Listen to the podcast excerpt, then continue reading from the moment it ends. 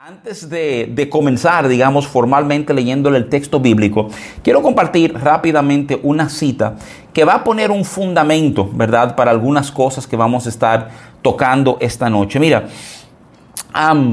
Max Scheller, Max Scheller, ah, que nació en el 1874 y muere en el 1928, es un filósofo alemán y y, este título es un poco exótico, un, un, teorista o un teórico social, un experto en entender las dinámicas sociales de grupos, de sociedades, ¿verdad? O sea, um, Scheller escribió un libro que se llama, la traducción al inglés, ¿verdad? Y, y yo lo traduzco al español para nuestra interpretación, es el significado del sufrimiento, the meaning of suffering, ¿verdad? Así es el título en inglés del libro.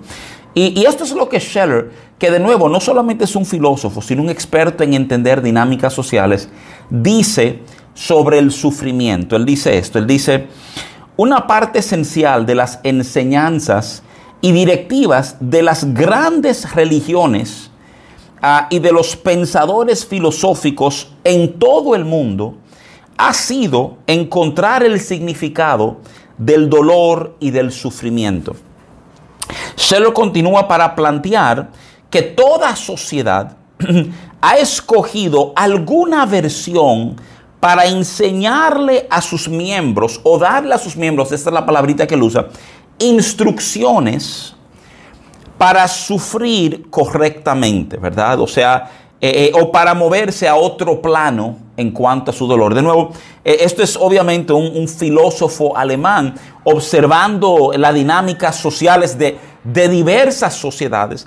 Termina diciendo que las grandes religiones, los grandes pensadores filosóficos, tienden a enfocar el dolor, el manejo del dolor y el sufrimiento como un elemento céntrico, ¿verdad?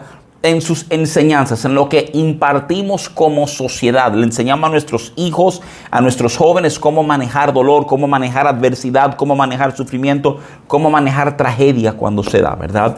Déjenme, déjame adelantar algo. Ah, el título de esta enseñanza esta noche le pusimos respondiendo a tragedias, ¿verdad?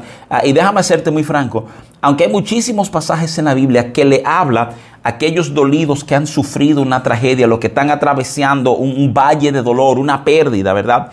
No es exactamente el enfoque de esta noche. Creo que lo vas a ver mientras leo este pasaje. Está, está dirigido más bien a aquellos que conocemos los que han pasado por tragedias, ¿verdad? Lo que, lo que hemos visto y lo que eso debe hacer en nuestras vidas al enterarnos de la dificultad que otro está viviendo, de la situación que otro está manejando. Y mira, para, para manejar esto, quiero invitarte a que me acompañes al Evangelio de Lucas capítulo 13.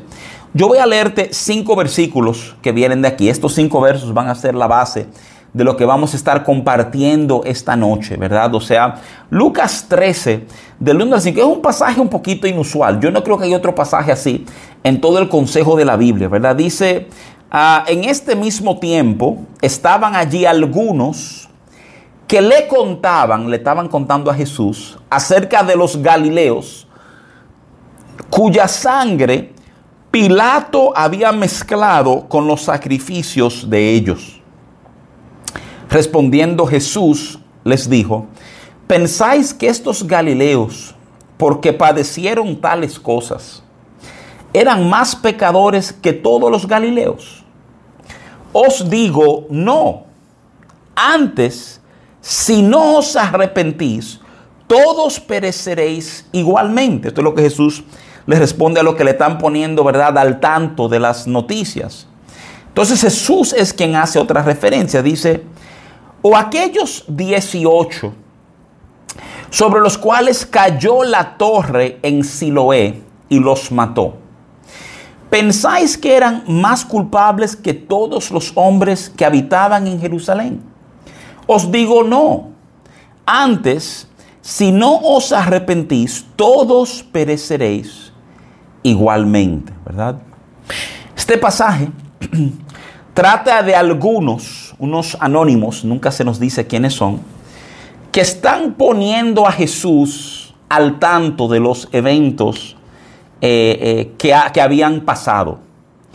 Eh, estos anónimos presentan un primer incidente Y es Jesús quien menciona la segunda. Son, son dos, dos tragedias, dos situaciones muy difíciles, ¿verdad? O sea, la primera, la que estos anónimos le cuentan a Jesús, se trata, ¿verdad?, de cómo Pilato, el, el procónsul, el prefecto romano de Judea, eh, aparentemente, uso la frasecita que está muy de moda en prensa, un ajuste de cuentas, ¿verdad? Pilato manda matar a unos galileos ah, y, y, parece ser, ¿verdad? Por la descripción que nos dan estos anónimos, la descripción que le dan a Jesús,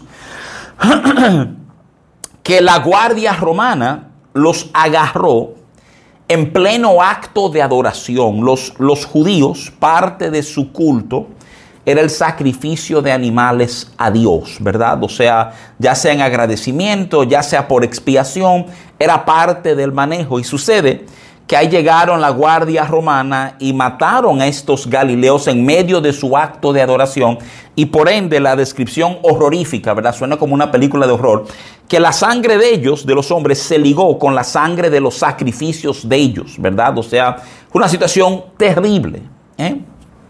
Y hay una segunda situación uh, que es presentada no, no por los anónimos, sino que es Jesús como quien la lanza, la pone al lado de lo que ellos han presentado. Los, los anónimos presentan, ¿verdad?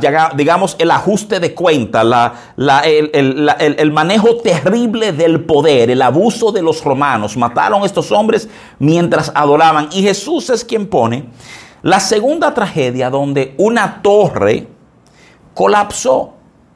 Algunos estudiosos, ¿verdad?, hablan de que era una torre para almacenar agua. No tengo datos específicos, pero, pero habla de una torre que se derrumba dentro de la ciudad de Jerusalén. Y el derrumbe de esa torre mató a 18 hombres. Dame señalarte de calle, ¿verdad? Que aunque obviamente ambos incidentes que se están manejando aquí son incidentes trágicos, terminan inclusive con la vida de personas, ¿verdad?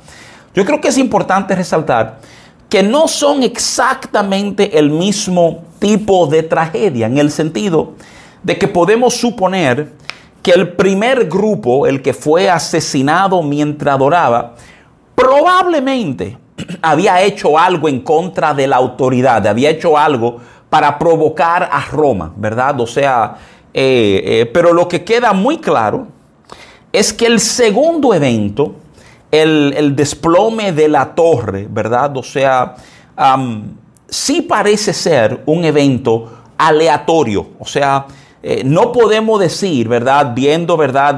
la narrativa que tenemos, que estos 18 hombres habían provocado a alguien o habían hecho algún mal, simplemente derrumbó la torre y dio la situación de que ellos estaban ahí cuando eso ocurrió y pues le cayó arriba, ¿verdad? O sea, muy parecido, muy parecido, inclusive a las tragedias naturales que nosotros eh, vivimos hoy día, ¿verdad? Que si de repente hay un terremoto o un huracán da un sitio, ustedes bien saben que suben la gente, comienzan a decir que si eso fue un juicio de Dios o la mano de Dios, ¿verdad? O sea, y la verdad es que uno como que nunca tiene claridad, ¿verdad?, para responder esto. Parte de lo que quiero traerte esta noche es claridad para poder responder ese tipo de planteamiento, porque escúchame bien, claridad de entendimiento, claridad de visión en medio de tragedias nos va a permitir ser luz, nos va a permitir dirigir a otros para salir de esos laberintos, ¿verdad?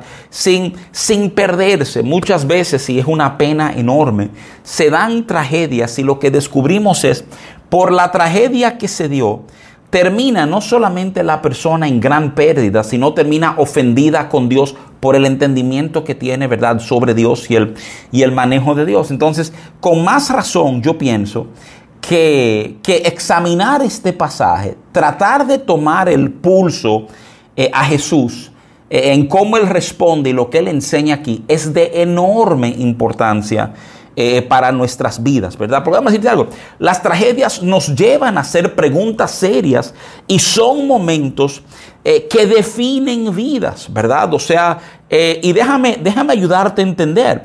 Recuerda la narrativa, por favor. Estos anónimos, estas personas que estaban cercanas a Jesús, son las que le cuentan la primera tragedia.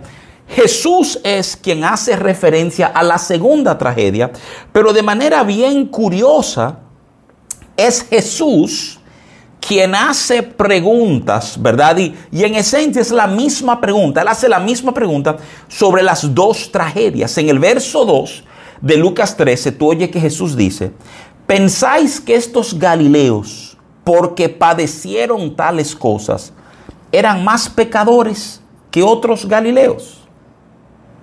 Y después de él plantear a aquellos que la torre le colapsó arriba, Jesús dice, ¿verdad? Piensan que eran más culpables que todos los hombres que habitan en Jerusalén. O sea, eh, de nuevo, dos tragedias, ¿verdad? Y es Jesús quien lanza la pregunta para escuchar lo que hay en el corazón de estos anónimos, ¿verdad? De estos hombres con quien él está conversando. Ahora, yo quiero que tú escuches bien. Yo creo que al hacer la pregunta, Jesús está dándole una voz a los pensamientos de muchas personas. Te dije ahorita que es tan común escuchar cuando hay una tragedia, gente preguntarse, ¿y eso habrá sido un juicio de Dios o un castigo de Dios o algo por el estilo? Y me impresiona que Jesús ahí mismo, óyeme bien, haciendo ambas preguntas, ¿verdad? Lo que, lo que es un llamado es decir, miren, miren a sus corazones y, y díganme cómo ustedes ven esto, pero entonces, óyeme bien, no da tiempo que estos caballeros respondan, sino que él plantea una respuesta. Oye bien, él hace la pregunta y él plantea la respuesta. La pregunta, ¿piensan que esta gente eran más pecadores que otros? O sea, ¿piensan que esto era lo más culpable de todos los hombres? Entonces, en el verso 3 y en el verso 5 de Lucas 13, la respuesta que Jesús le da a ambas preguntas hechas por él mismo es, no. O sea, categóricamente él dice no. Sigue la respuesta. Antes, si no os arrepentís, todos pereceréis igualmente. No, dice el verso 5. Antes, si no os arrepentís, todos pereceréis igualmente. Mira, yo creo, yo creo que hay dos cosas, ¿verdad?, que nos enseña Jesús en la respuesta contundente, categórica que Él da a la pregunta profunda que tú oyes casi siempre que hay una tragedia. Oye, eso le pasó a fulano.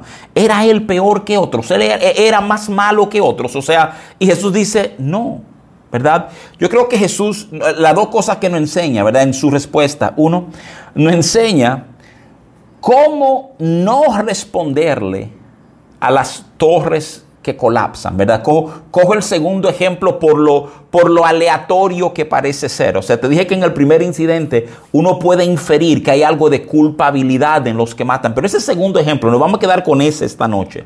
O sea, Jesús nos enseña cómo no responderle a torres que colapsan. Y nos enseña cómo sí responderle a las torres que colapsan. Mira, cuando, cuando hay una tragedia, cuando hay una tragedia, casi siempre, ¿verdad? Hay, hay una de dos formas que respondemos a la tragedia, ¿verdad? Eh, la primera, yo creo que la primera es que tendemos a culpar a la gente. ¿eh? Sucede una desgracia y rápidamente pensamos, imagínate, esos 18 algo hicieron, algo se buscaron, eso fue Dios, eso fue juicio, eso fue verdad. Eh, eh, me recuerdo, me recuerdo que el, el libro de Job, si en algún momento tú has leído con detenimiento el libro de Job, el libro de Job es, fascinante, no solamente en la narrativa que nos plantea, en lo profundo de las conversaciones, sino, no quiero hacerte referencia al contexto de las conversaciones. Sucede que en el capítulo 1, capítulo 2, tuve toda esta desgracia ocurrirle a Job y él se tira al piso, se echa ceniza, ¿verdad? Y, y ahí en su desgracia, en su sufrimiento, vienen tres amigos de Job, ¿verdad? Viene Elifaz, Bildad y Sofar. ¿eh? Tres amigos de él. Y el resto del libro es una conversación entre Job y estos amigos, o, principalmente para ser, ser muy preciso, de estos amigos lo que le están diciendo a Job. Los amigos están tratando de convencerle que lo que ha pasado tiene culpa. O sea, mira, esto que ha pasado aquí, tú eres responsable. Tú eres un tipo, tú tienes pecado oculto o tú has sido orgulloso en tu corazón delante de Dios. Y estos amigos se pasan, señores, se pasan 40 capítulos, ¿verdad? O sea, tratando de llevar a Job al punto, digamos, de confesar, de abrazar su culpabilidad. y, es bien chévere porque en las conversaciones tú ves que Job decide callarse, parece que se ofende, siguen hablando, callan otros, habla el otro. Es, es bien, de, de, la manera en que está narrado, es bien curioso, bien de mucho impacto, de mucho peso, ¿verdad? Pero lo que me urge que tú entiendas es que el fin de estos amigos, ¿verdad? Es venir a Él, venir a Él para ayudarle a entender que él tiene culpa de lo malo que ha ocurrido. Ahora, tolérame un chin, quiero, quiero pensar, digamos, en voz alta con ustedes, porque creo que esta es una enseñanza de mucho peso, ¿verdad? O sea, eh, oí un tiempito atrás a un pastor de mucho renombre decir ah, que nosotros queremos tomar crédito, ¿verdad? Eh, eh, por lo malo que ocurre. Queremos decir, bueno, fue mi culpa. Porque, porque entiende esto, si yo soy capaz de tomar crédito por lo malo que ocurre, eso también quiere decir que el crédito por lo bueno que ocurre en mi vida, ¿verdad? Ah, es, es mía. O sea, eh, si vivo bien, tendré una buena vida. Cosas malas pasan cuando uno hace las cosas eh, que no debe, ¿verdad? Si una torre te cae arriba, es en gran parte porque lo provocaste, algo hiciste. Ese es, ese es, yo estoy retratando la manera en que tendemos a pensar rápidamente sobre la tragedia. Pensamos que de alguna manera fue buscada. O, o la segunda postura que, que tenemos a tomar rápidamente es que culpamos, culpamos, ¿verdad? Si, si no sabemos de Dios, decimos que el universo o el cosmos, o, decimos Dios, ¿verdad? O sea, la mayoría, el entendimiento es que la mayoría de la gente son buena, pero, pero el universo es injusto. Ah, y Dios, Dios es injusto, ¿verdad?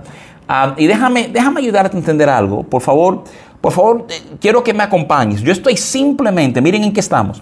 Estamos hablando de Lucas 13, del 1 al 5. Estamos hablando de estas tragedias, ¿verdad? Que Jesús mismo plantea y profundiza la información que le traen unos anónimos. Y Jesús entonces plantea respuestas a sus preguntas. Jesús pregunta, ¿y tú crees que esto pasó porque ellos eran peores que todos los demás? Y vimos la respuesta contundente, no. Y, de nuevo, esto choca. Yo sé que solamente oír eso choca mucho de lo que hemos sido enseñado, ¿verdad? Porque entendemos, entendemos que si pasó una desgracia fulano se lo buscó. Fulano se lo buscó, mira, se lo buscó buscado y por eso fue que eso pasó. ¿eh?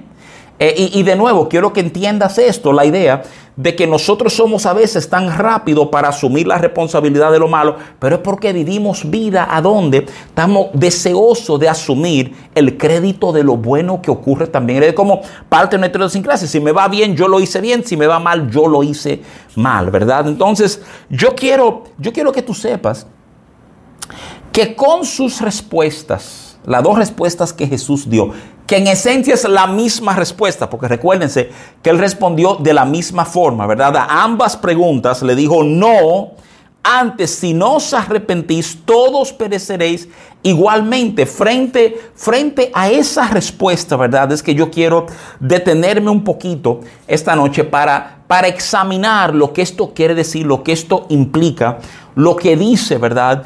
Eh, eh, para nuestras vidas. Mira, oh, oh, perdóname, antes, antes de entrar a examinar lo de Jesús, déjame cerrar simplemente el, pensamiento que tenía con las dos respuestas que nosotros tenemos usualmente frente a, las tragedias. La primera siendo que la persona lo provocó o la segunda que es culpa de Dios o del universo, del cosmos. Yo quiero que tú sepas algo.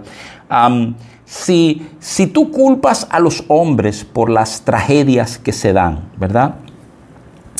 Tú corres el riesgo de transformarte en una persona bárbaramente orgullosa, engreída.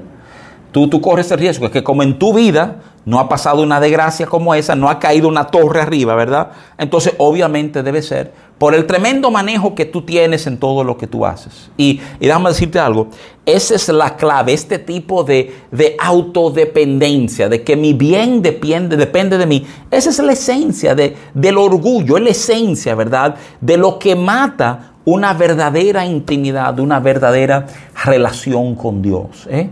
Entonces es importante que tú sepas que el peligro de permitirnos pensar así es que si culpamos a gente de lo malo, ¿verdad? También entonces ellos son responsables del bien.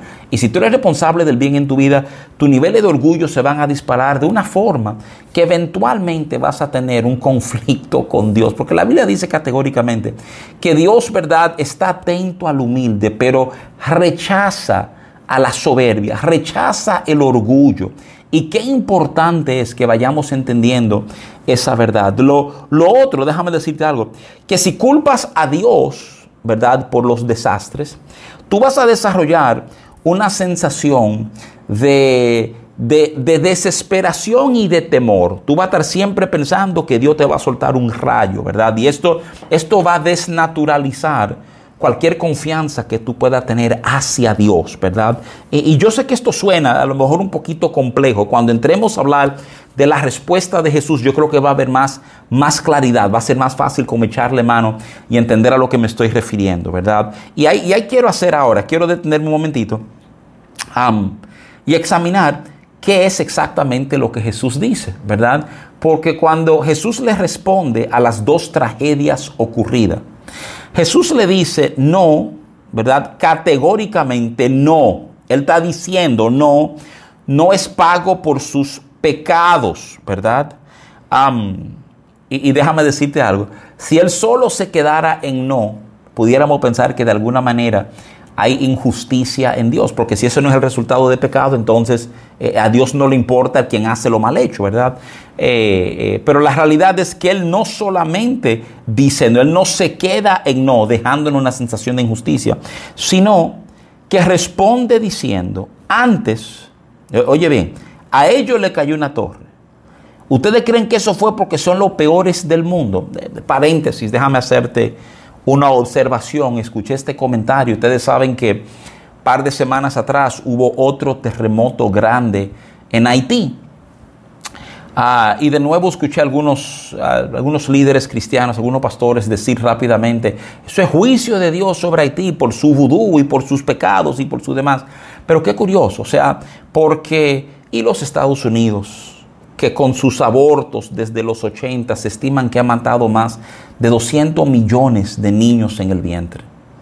No serían, hablando técnicamente, no serían ellos igual de merecedor entonces de un terremoto que les sacuda. Hoy el dominicano con su idolatría, ¿eh? no mereceríamos nosotros. Te, te digo que hay, hay, que tener tanto como claridad en saber cómo abordar y cómo responder cómo gente reacciona, porque escúchame, gente reacciona de diferentes maneras y, y, lo dan por ciencia cierta. Eso fue juicio de Dios, eso fue por el pecado, eso fue... Lo curioso del caso es que uno de los pocos momentos en todo el consejo bíblico que el mismo Jesús enfrenta, maneja, está, está manejando el tema de unas tragedias, él dice, él le pregunta, ven acá, ¿Y ustedes creen que eso pasó por pecado? O sea, no despacio como actitud. Dice, ¿y ustedes creen que eso fue por pecado? Pues miren que no. Sorprendiendo a muchos, ¿verdad? Pero entonces es la segunda parte de su declaración que yo quiero, que yo quiero manejar contigo. Antes, no.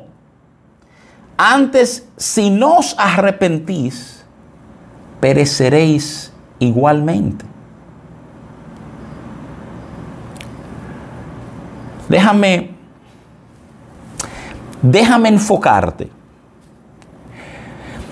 Jesús está dando esta respuesta, no a las personas que le cayó arriba la torre. ¿eh? Esa no es la respuesta a la gente que le cayó arriba la torre. Él está dando la respuesta a aquellos que vieron que le cayó la torre arriba a otros. O sea, ustedes bien saben cómo son las cosas. El, bochinche, el chisme, la noticia llega. Oh, fresco, me mira. A esa gente le cayó arriba una torre. Y Jesús es quien aborda. O sea, dígame, ¿ustedes creen que eso fue por pecado? Y entonces, mira lo que hace Jesús. Maneja aquello. No. Pero después de manejar aquello solo con esa palabra inmediatamente enfoque el corazón.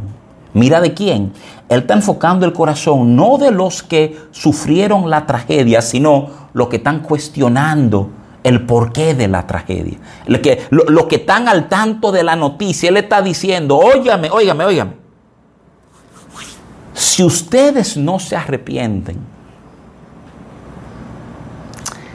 le caerá una torre arriba a ustedes también. Yo creo que yo, quiero ayudarte a entender la increíble respuesta de Jesús sobre la torre que cae y mata a 18. ¿Ustedes creen que, que eso murieron porque eran los tipos más malos y más pecadores en toda Jerusalén? No. No. La segunda parte de su respuesta nos, ayuda, nos ayuda a entender esto. Oye lo que nos ayuda a entender. Nos ayuda a entender que todos merecemos que una torre nos caiga arriba por nuestro pecado. Piénsalo por un momentito. Ese es realmente el alcance de la respuesta de Jesús. No, no pasó porque eran los peores. Pero si ustedes no se arrepienten, van a morir de la misma manera. Es como si, si hubieran torres colapsando a cada rato, ¿verdad? O sea, uno pensaría eso de lo que Jesús está diciendo. En esencia le está diciendo, no piense que esa gente son peores porque le cayó encima una torre. Cada uno de nosotros merecemos que nos caiga una torre arriba. Y óyeme bien, no queremos creer eso, pero es absolutamente cierto. Es absolutamente cierto que eso es lo que merecemos. Yo creo que muchas veces nosotros no estamos al tanto del alcance y del daño que nuestro pecado produce. No sé si a ti te ha pasado eso. No sé si te ha pasado que en algún momento la acción de alguien te ha herido profundamente. Y la persona ni siquiera se digna a decirte, mira, perdóname, yo lo siento. Y tú sientes cómo eso te ha marcado, inclusive cómo hasta cambia la manera en que tú tratas a aquella persona por ese momento en que te ofendieron. Yo creo que eso pasa con cada ser humano. Yo creo que cada ser humano es, es muy rápido para ver el pecado, el mal del otro. Lo que dice Jesús, vemos, ¿verdad?, la paja en el ojo de nuestro prójimo, pero no vemos la viga en nuestro propio ojo. ¿eh? No estamos al tanto, no hay conciencia del alcance de mi pecado. Aquí, frente, frente a la tragedia, frente a la tragedia, ¿verdad? Ah, porque ese es el tema que Jesús está manejando eh, con estos anónimos.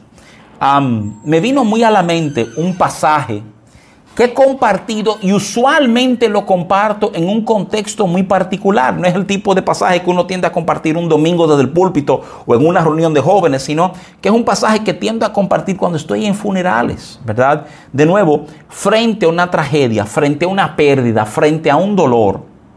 Y el pasaje se encuentra en Eclesiastés capítulo 7, verso 2. Eclesiastés 7, 2 hace una declaración, oye, una declaración que yo creo que la mayoría de nosotros no estaríamos de acuerdo con esa declaración. Oye la declaración que hace, dice el, predicador, el sabio, ¿verdad? En Eclesiastés 7.2, mejor es ir a casa de luto que a casa del banquete. Así comienza el verso. Oye, mejor es ir a casa de luto que a casa de banquete. Déjame preguntarte algo. Te pregunto con toda sinceridad. Óyeme, si a ti te invitan a una funeraria o a una fiesta, ¿a dónde quisieras ir? Yo creo que la gran mayoría de nosotros diríamos, oh, pero a la fiesta, al banquete, ahí va a haber comida y nos vamos a reír y van a estar los muchachos y va a haber buena música. o sea, vámonos a la fiesta. Ahora, por favor recuerda, el predicador no está preguntando a cuál prefieres ir. El predicador está preguntando o está estableciendo, ¿verdad?, que es mejor ir a la casa de luto, a la funeraria, que a la fiesta.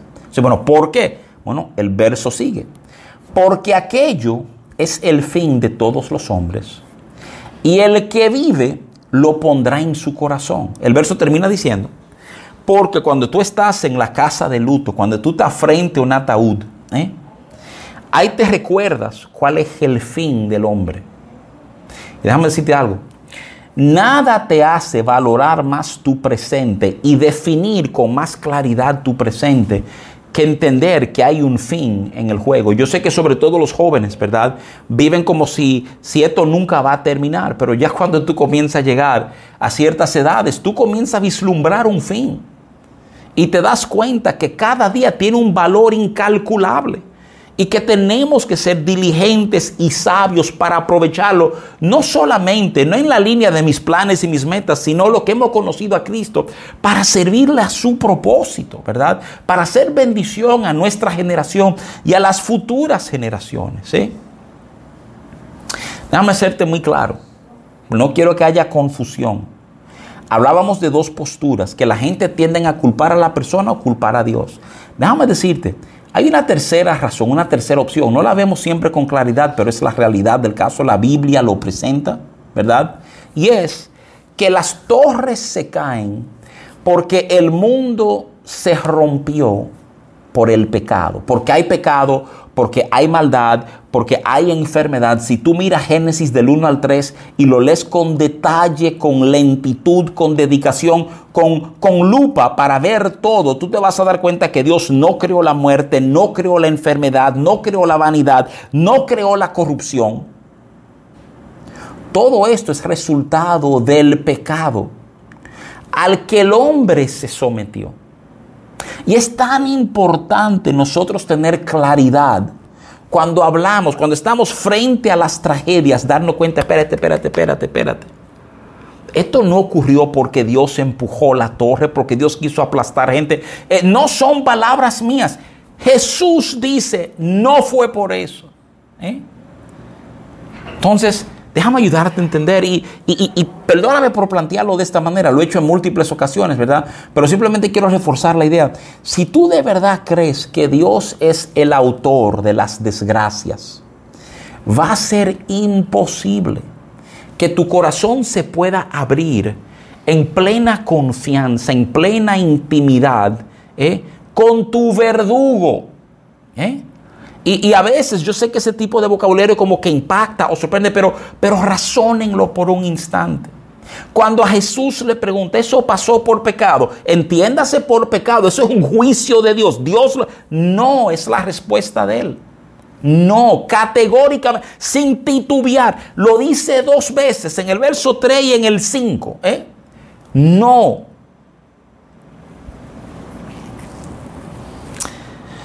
No debemos culpar a la gente. No culpamos a Dios.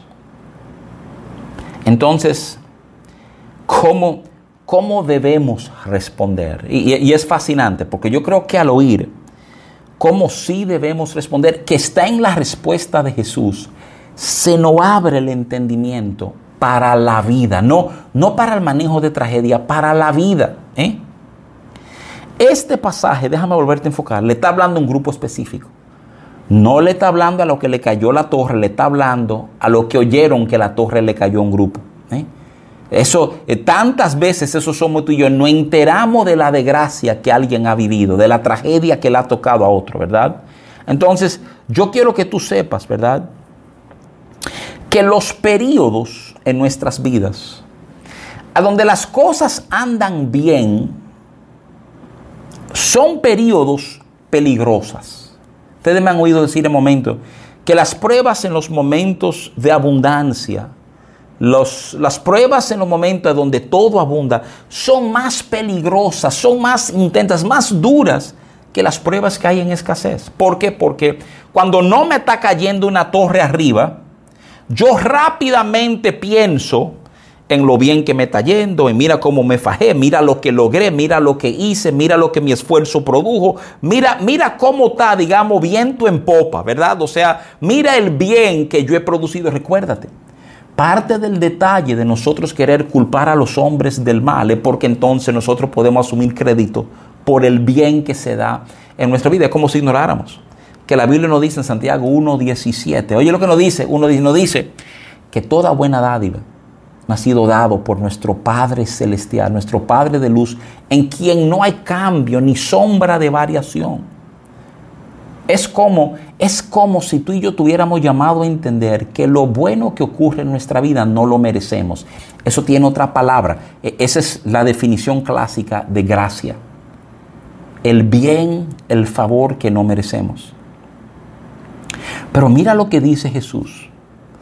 Jesús dice, cuando tú oyes de una desgracia, ese es el momento para tú entender en tu corazón, yo necesito arrepentirme.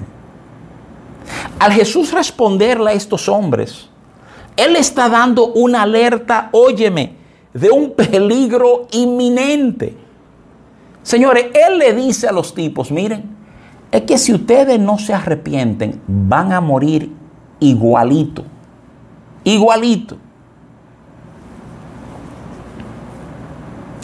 No hay momento más importante para pesar, importantizar el arrepentimiento que cuando las cosas van bien y cuando estamos seguros. Porque son en esos tiempos que las cosas van bien, esos tiempos que no nos ha caído una torre a nosotros, oye, me le cayó a fulano, pero no a ti. Esos son los momentos en que el corazón tiende a desviarse. En el medio de todo ir bien, son los momentos en que, en que francamente nos desconectamos del entendimiento de nuestra necesidad de Dios. Déjame alertarte, lo que Jesús le está diciendo a estos hombres, a ustedes no le cayó una torre, este es el momento de arrepentirse. Ustedes se considerarán, óyeme, o dichosos, o bendecidos por Dios, o suertudos, lo que fuera, porque no le cayó una torre arriba, ¿eh? Pero este es el momento de arrepentirse. La necesidad de arrepentirse la entendemos con claridad para aquellos que uno ve en un lugar difícil. Ah, en esa casa hay un lío, hay una tragedia. Ojalá busquen del Señor, ojalá se arrepientan todos. Pero muchas veces no entendemos la necesidad de arrepentirnos cuando nos enteramos lo que a otros le ha pasado. Que nos damos cuenta, decimos, pero ven acá, en mi vida yo soy merecedor más que nadie de, de juicio, ¿verdad? De, eh, de condena, de sentencia y saber que no me ha ocurrido, eso tiene que moverme en gratitud a Dios. El, el corazón de Jesús, piénsale esto por un segundito. Cuando Jesús pregunta, cuando Jesús le pregunta a estos hombres, ¿piensan ustedes que esos son los peores pecadores de Jerusalén y por eso le pasó? Cuando Él hace esa pregunta, tú sabes lo que realmente Él está preguntando. Él está preguntando, ustedes se sienten superiores a ellos, ustedes se sienten mejores que ellos. Ustedes entienden que ellos sí lo merecían, pero que ustedes no. Ese es el corazón de la respuesta de Jesús. Dice, oye, qué, tremenda forma de confrontar con la realidad de una tragedia. Es decir, este mundo está lleno de tragedias. este es un mundo lleno de torres cayéndose. Y Jesús dice, ¿tú crees que eso solo le pasa a, lo malo, a los peores? Hay un refrán popular, yo sé que muchos lo han oído, ¿verdad? Mal de mucho, consuelo de tontos. Eh, déjame serte muy franco. Si no te ha llegado el mal, eso ha sido por su gracia y no por otra cosa. Por su gracia y no por otra cosa. Yo tengo que aprender a reconocer que lo bueno, todo lo bueno en mi vida, los trechos de bien, los momentos de paz, de sosiego, esos momentos cuando estoy junto a aguas de reposo y Él me pastorea y no falta alimento ni falta agua. O sea, esos son momentos de bien que Él me ha dado. En lo bueno, mi corazón necesita reconocer su gracia. ¿Por qué? Porque aprender a reconocer su gracia en los momentos de bien me va a dar familiaridad con su gracia cuando comiencen a caer torres. Déjeme bien. Entender su gracia en los momentos de bien en mi vida es lo que me va a sostener en los momentos difíciles que la vida va a presentar también. Y yo quisiera decirte que no, óyeme, yo quisiera predicarte diciéndote que lo que estamos en Cristo nunca vamos a vivir momentos de adversidad, ni momentos difíciles, ni vamos a pasar por grandes tragedias, ni nos va a tocar. Simplemente no es cierto. Jesús mismo habla que el sol sale, ¿verdad?, sobre justos e injustos, que llueve sobre justos e impíos. Yo creo que es tan importante ser capaz como de, de abrazar la verdad del continuo arrepentimiento. Y mira qué cosa, por favor, simplemente eh, pido que el Señor me dé gracia para sembrar esto de una manera que quede en tu mente y tu corazón, como dando vueltas, ¿verdad? O sea, Jesús habla de arrepentimiento aquellos que no están viviendo la desgracia. Él llama al arrepentimiento a los que están bien. Esto choca nuestra idea de que arrepentimiento es solo para los malos que sufren. Mira, ahora el, 31 de octubre, eh, en los Estados Unidos se celebra Halloween, ¿verdad? Pero pero en Dominicana el 31 de octubre es el Día Nacional del Evangélico, ¿verdad? Y pidieron, eso fue cuando Carlos Peña era diputado, ¿verdad? Diputado del, del PLD, que era, que era cristiano evangélico, fue uno de los que hizo muchos trabajos para que se declarara el Día del Evangélico y se cogió el 31 de octubre eh, porque históricamente tiene un peso a nivel de historia de la iglesia. ¿Qué pasó el 31 de octubre? El 31 de octubre, eh, Martín Lutero, eh, un monje católico, tomó, ¿verdad?, su 95 tesis, en esencia 95 ideas que él entendía que Dios le había hablado y las clavó en la, catedral del palacio, ¿verdad?, eh, de su pueblo en Alemania, ¿verdad? O sea, eh, él fue, clavó a la puerta de la catedral y es, es curioso, ¿verdad? Ah, porque uno valora, uno valora la figura histórica, cómo ahí comienza la reforma que termina, ¿verdad? Eh, separando la iglesia de la iglesia eh, eh, católica romana. O sea, ahí es que viene una división y es de esa división, de ese grupo de reformadores y protestantes, que nace palabras de vida. Esa es la verdad. O sea, somos, somos de alguna manera producto de aquella gran reforma que se da. Y tú sabes que mucha gente desconoce las, las tesis que Lutero plantó, pero, pero la primera tesis de la 95 que Lutero plantó eh, dice esto, dice, toda la vida es arrepentimiento si entendemos el Evangelio. Eso es, eso es extraordinario. Eso es extraordinario porque de nuevo, Pensamos que arrepentimiento es para aquello homicidia, aquello que mataron a 12, tú sabes, aquel ladrón. Ese necesita arrepentirse. Pero piensen por un momento en el llamado de Jesús. ¿A quién le está hablando? A lo que no le cayó la torre. No, no pasó porque eran pecadores. Ustedes necesitan arrepentirse. Porque todos merecemos que una torre nos caiga arriba. Ahora, oye, oye, ¿por qué es tan importante hablar de arrepentimiento en los momentos de la vida que no estamos manejando tragedias, verdad? Primero, porque el arrepentimiento es una manera de nosotros ir domando nuestros propios corazones. En otra palabra, como bien te dije, tu corazón, tu corazón te va a ir jalando en direcciones y tú tienes que aprender a no permitirle ir en esa dirección. ¿eh? Tu corazón va a comenzar a darse el crédito a Él de lo bueno que ha pasado. Y tú eres quien tiene, ¿verdad? Por el entendimiento que el Espíritu pone, si no, espérate, espérate. Si hay un bien en nuestra vida, es porque Dios es quien ha abierto puertas, porque Dios es quien permitió, Dios facilitó que esto llegara y se diera, ¿verdad? Tenemos que ser rápidos en reconocer la gracia de Dios en nuestras vidas. Pero déjame, déjame ayudarte a entender esto también. Es que el arrepentimiento se ve se ve. Mira, ah, e-, es curioso, la Biblia usa la palabra frutos en distintos momentos, pero casi siempre con la misma intención. ¿eh?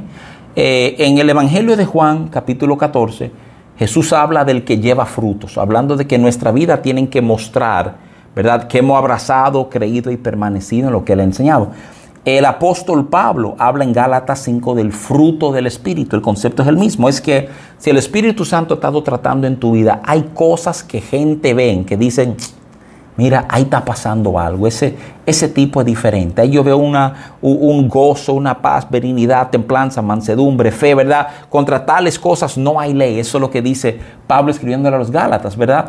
Ah, y también yo quiero que tú sepas que se habla de fruto. Y mira, es es Juan el Bautista que lo hace. En Mateo capítulo 3, verso 8, cuando él dice, haced pues frutos dignos de arrepentimiento. El, el vivir en arrepentimiento, alguien puede decir, pero eso suena como que yo tengo que continuamente que reconocer, sí, continuamente reconocer mi incapacidad y su capacidad, mi debilidad y su fuerza. Que si hay bien en mi vida, hay por él. Eso va a mantener mi corazón humilde. Eso, es lo que va a producir. ¿Y por qué es importante entender esto? Mira, es importante entender esto. Por el pasaje que sigue inmediatamente lo que te acabo de leer esta noche. Estábamos enfocando en Lucas 13 del 1 al 5. Déjame leerte rapidito. Lucas 13 del 6 al 9. Dijo también esta parábola, le está hablando al mismo grupo. Oye, le habla de arrepentirse, oye, la parábola que le da. Tiene un hombre una higuera plantada en su viña y vino a buscar fruto en ella y no la halló. Y dijo al viñador, he aquí hace tres años que vengo a buscar fruto en esta higuera y no la hallo, córtala. ¿Para qué, para qué inutiliza perdón, también la tierra? Él entonces respondiendo le dijo, Señor, déjala todavía este año hasta que yo cabe alrededor de ella y la abone, y si diere fruto bien, y si no, la cortarás después la narrativa que sigue después del decirle a estos hombres, miren, es que si no se arrepienten, te va a caer una torre arriba. Y después lanza esta parábola. Dice, hay una higuera que no dio fruto por tres años y el dueño viene y dice, miren, quitémosla. ¿Para qué? Si no va a dar fruto, por lo menos que no ocupe espacio tampoco. ¿eh? Qué cosa, qué, qué, qué, qué visión. ¿eh? Si el propósito no se está cumpliendo, ¿para qué invertir? ¿Para qué desperdiciar ahí? Y es el, el que está cuidando, que le pide al Señor gracia, le dice, ay, dame otro año, dame un año más, yo la voy a atender este año. Y si para el año que viene no ha dado frutos, entonces la quitamos. Te lo quiero plantear porque quiero que tú sepas algo. Dios está atento al fruto que hay en nuestra vida. ¿Se recuerda Pablo escribiendo a los filipenses diciendo, yo no estoy buscando que ustedes me den, yo estoy buscando frutos que abunden en su cuenta, porque si ustedes están dando es porque su corazón ha entendido estos principios de generosidad, de fidelidad, de amor y de agradecimiento. Y frente a eso hay un bien en tu corazón que yo puedo descansar, porque si lo veo yo, lo ven otros, lo ve Dios. ¿eh? Qué importante es que entendamos que el arrepentimiento continuo produce fruto. Y mira, inmediatamente la enseñanza que viene de lo que no da fruto y como una amenaza de quitar lo que no da fruto. Entonces, déjame, déjame cerrar este tiempo planteando algo bien importante. Estamos diciendo que si alguien se arrepiente, no le va a caer una torre arriba. ¿Eh? Déjame decirte algo. En un sentido, sí. ¿Cómo así? Sí, déjame ayudarte. Esto es lo que Jesús está hablando con estos hombres. Jesús le está diciendo, si ustedes no se arrepienten, van a morir de la misma manera. Ahora, ¿tú sabes lo que pasa cuando sí nos arrepentimos? Cuando sí nos arrepentimos, venimos al entendimiento. Que, que una torre no me va a aplastar a mí. Oye, ¿por qué? Porque, porque la gran torre lo aplastó a él. Porque la, gran torre quedó sobre Jesús, señores. Verdadera tragedia no es, no es, digo esto respetuosamente, con mucho cuidado, no es la muerte de una persona, es la pérdida eterna de una persona. Y cuando tú te das cuenta que en Cristo la mayor, la mayor amenaza desaparece, al punto que el apóstol Pablo puede afirmar, ¿a dónde está eh, o muerte tu victoria? ¿Dónde está o sepulcro tu aguijón? En Primera de Corintios capítulo 15. ¿eh? Tú dices, esto es extraordinario. Esto es extraordinario. La manera de evitar que una torre realmente destruya tu vida es estar en Cristo. Porque óyame, una vez tú estás en Cristo, ¿qué cosa temporal pueda pasar que no sea para ganancia? Aún si no cayera arriba una torre física de verdad. ¿eh? Ni eso sería pérdida. Y no estoy tratando, al final, tú sabes, de espiritualizar el mensaje. Estoy tratando de darte el real mensaje de este pasaje. Ese es, es la, el señalamiento de Jesús a estos hombres. Óigame, ¿tú crees que ellos murieron porque eran más pecadores que ustedes? No, arrepiéntense y oye la palabra de Jesús. Porque si no se arrepienten, van a morir, pereceréis de la misma forma. Lo implícito ahí es que si nos arrepentimos no moriremos de la misma forma. Y, ahí sí, ahí sí me voy a lo figurado. La mayor torre posible cayó sobre Jesús. Esa crucifixión, esa es, esa es la muerte más injusta, eh, más sin sentido en la historia del universo. Para que tú y yo pudiéramos andar confiados, para que tú y yo pudiéramos andar entendiendo que no hay ninguna torre que puede caer sobre mí. Y óyeme, no estoy diciendo que no vamos a tener luchas, yo estoy diciendo que aun cuando toque tragedia tendremos un nivel de presencia, de gracia, de acompañamiento, de consuelo, que saldremos de nuestras tragedias, óyeme, mejor que como entramos en ella. Y eso es extraordinario. Solo considerar eso es extraordinario. Mi oración es que Dios nos dé gran gracia para acercarnos a aquellos que están pasando momentos de tragedia, para, para consolar, para abrazar, para amar, para, para dejarles saber que el corazón de Dios duele juntamente con ellos. Cuando alguien trate de decirte, no, porque eso fue Dios que quiso, tú le enseñas Lucas 13 del 1 al 5. Dice, no, espérate, esto no es un tema de pecado, esto es un tema de un mundo roto de un pecado, que de hecho su muerte y resurrección están en el proceso de reparar a través de tu vida y de mi vida. ¿eh? Quiero animarte esta noche. Quiero encomendarte, acercarte a aquellos que han vivido aparentes injusticias, que le han colapsado torres arriba, para que seamos los que infunden esperanza y si hemos sido lo suficientemente bendecidos para no tener torres caernos arriba en estos días, que nos arrepintamos, que movamos nuestros corazones a posturas de reconocerlo a Él en medio de todo lo que nos ha pasado. Yo quiero orar para cerrar este tiempo, ¿verdad? Espero que te haya sido de provecho, que te haya entendido que, que, te vas con algo de valor que puedes aplicar a tu vida y puede ayudar a otros a entender la bondad y la verdad de Cristo Jesús, ¿verdad? Déjeme, déjeme orar.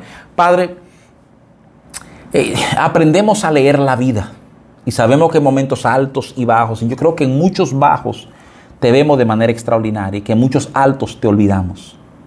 Yo creo que por eso inclusive Jesús le habla lo que no le ha caído a la torre diciendo arrepiéntanse.